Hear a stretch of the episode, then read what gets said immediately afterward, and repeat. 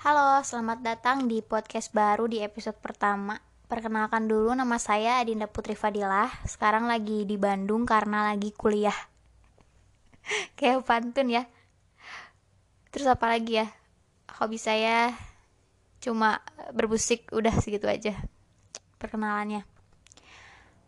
Isi podcast ini cuma sharing pengalaman atau nyeritain apa-apa saja apa-apa aja kesukaan saya gitu-gitu aja sih dan di episode pertama ini saya mau ngebahas atau ceritain satu band legendaris kesukaan saya dari Indonesia. Salah satu musisi bersejarah sih pastinya. Band yang udah berdiri selama 37 tahun lamanya. Yaitu Slang. Siapa sih yang nggak tahu sama Slang ya minimal lagunya kita semua pasti udah pernah denger. Yang paling hits sih lagu terlalu manis kali ya I miss you but I hate you. Sama aku tak bisa. Kita pasti udah akrab sama tiga lagu itu. Pasti itu yang paling umum diketahui. Mau itu di tempat karaokean di tempat tongkrongan. Lagu-lagu itu pasti ada gitu. Kayak nggak pernah kadaluarsa terus juga selain ini salah satu band papan atas di Indonesia yang masih solid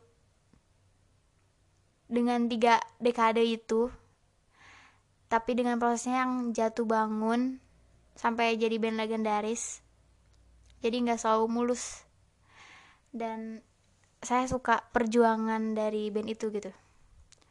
Punya nama besar tapi perjalanannya tuh nggak mulus ada lika-likunya. Mulai dari bongkar pasang personil sampai jerat kasus narkoba semua pernah dilewati. Saya di sini mau cerita gimana bisa kenal dan suka dengan slang dengan band ini. Gara-garanya itu dulu papa saya sering banget muter lagu ini di komputer pakai speaker gede atau pakai handphone dengan volume yang kencang. Itu zaman saya SD seinget saya ya nggak tahu mungkin waktu bayi atau TK sering kayak gitu. Tapi sayanya yang lupa. Tapi ya yang masih saya inget sih ya itu yang zaman SD itu waktu itu sih saya belum terlalu suka tapi karena musiknya sering saya dengar dan papa saya suka nyanyiin lama-lama musiknya nempel gitu di kepala. Karena keseringan yang denger gak sengaja itu akhirnya jadi apal deh. Lama-lama kan pasti papa play musiknya tuh saya bisa nyanyi dalam hati karena ternyata lama-lama liriknya diapal tanpa ngedenger secara langsung. Misalnya saya lagi lewat satu tongkrongan gitu. Ada yang nyanyi nyanyi lagu salah satu lagu slang. Terus dalam hati saya apal sama lagu itu. Saya juga ikut nyanyi tapi dalam hati walaupun gak pernah secara pribadi nyari lagu itu judul lagu itu nyetel lagu itu sendirian gak pernah. Cuma modal pendengaran yang gak sengaja itu. Itu doktrinan dari papa saya sih kayaknya dari kecil didengerin lagu itu sampai akhirnya baru suka sekarang sekarang ini Slang hebat sih, pernah tahun 2008-2009 jadi band bayaran tertinggi di Indonesia. Sekali manggung honornya sampai 500 juta. Bisa dibayangin kalau sebulan manggung 4 kali udah dapet 2M. Kan itu juga belum termasuk dari penghasilan jualan album dan merchandise ya. Jadi ya hebat banget, keren. Uh, terus saya baru ngedenger lagu-lagunya itu akhir-akhir ini dan yang jadi favorit saya tuh yang judulnya Poppy Slain Memory. Saya suka karena musiknya nadanya itu enak sih. Karena kalau liriknya sebelum saya nyari tahu artinya, saya kira itu lagu tentang nyerita nyeritain tentang cowok playboy aja gitu. Karena di sana nyebutin lima nama cewek. Tapi ternyata bukan itu. Uh, nih sekalian saya mau ceritain lirik uniknya. Jadi kakak Sleng sempat diinterview di YouTube-nya Urban Ink, terus ngejelasin secara eksplisit apa arti dari masing-masing wanita yang disebutin di lagu Poppy Slang Memory itu. Lagu ini kan nyebutin lima sosok wanita, ada Mira, Disa, Corin, Petty, sama Joy.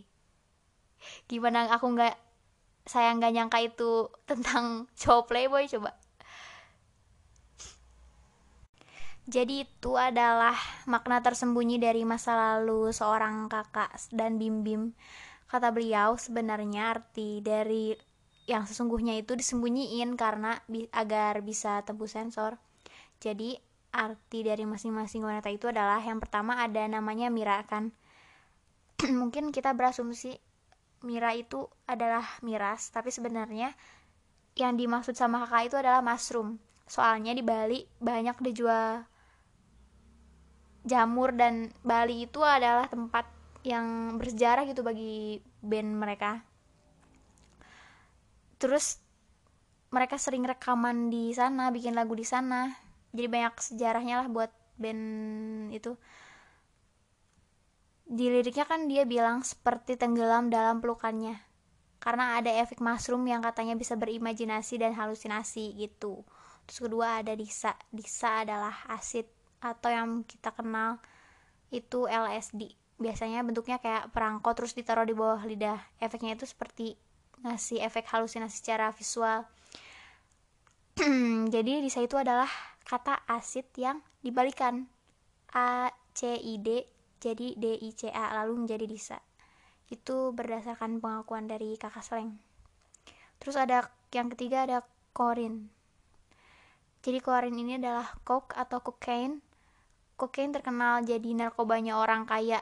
Efeknya sih katanya jadi kayak semangat dan happy gitu. Makanya liriknya di sana hampir ku tenggelam aneh senyum tawanya juga kekenal korin. Terus ada selanjutnya yang keempat nama Peti. Peti itu adalah putau atau dikenal dengan heroin. Ya bedanya sama kokain itu adalah kalau heroin itu kan dari tanaman opium. Kalau kokain itu dari tumbuhan koka. Efeknya langsung memberikan euforia pada otak. Tapi katanya sih efek sampingnya itu lebih ganas. Jauh dari kokain. Terakhir ada nama Joy.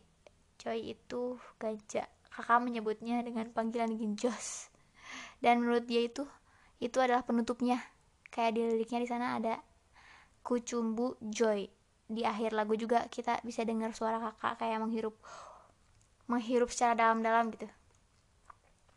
Menurut saya ini karya yang unik sih. Mungkin si kakak dalam lagu ini tuh lagi mengenang masa-masa itu tapi nggak pengen kembali ke dalam situ. Dan akhirnya dia nyurah mencurahkan itu lewat lagu.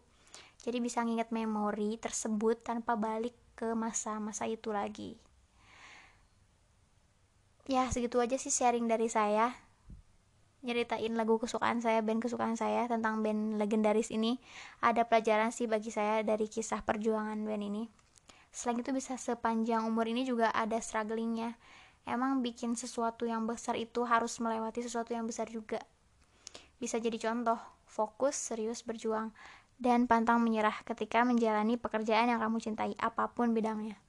Karena setiap kerja keras itu pasti membuahkan hasil, nggak ada yang sia-sia. Dan juga kita jangan pernah menyentuh atau coba-coba narkoba. Jadi kita ya dapat pelajaran kayak gitu sih.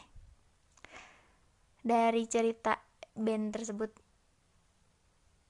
Segitu aja kali ya sharingnya buat episode pertama ini. Terima kasih yang udah denger. Bye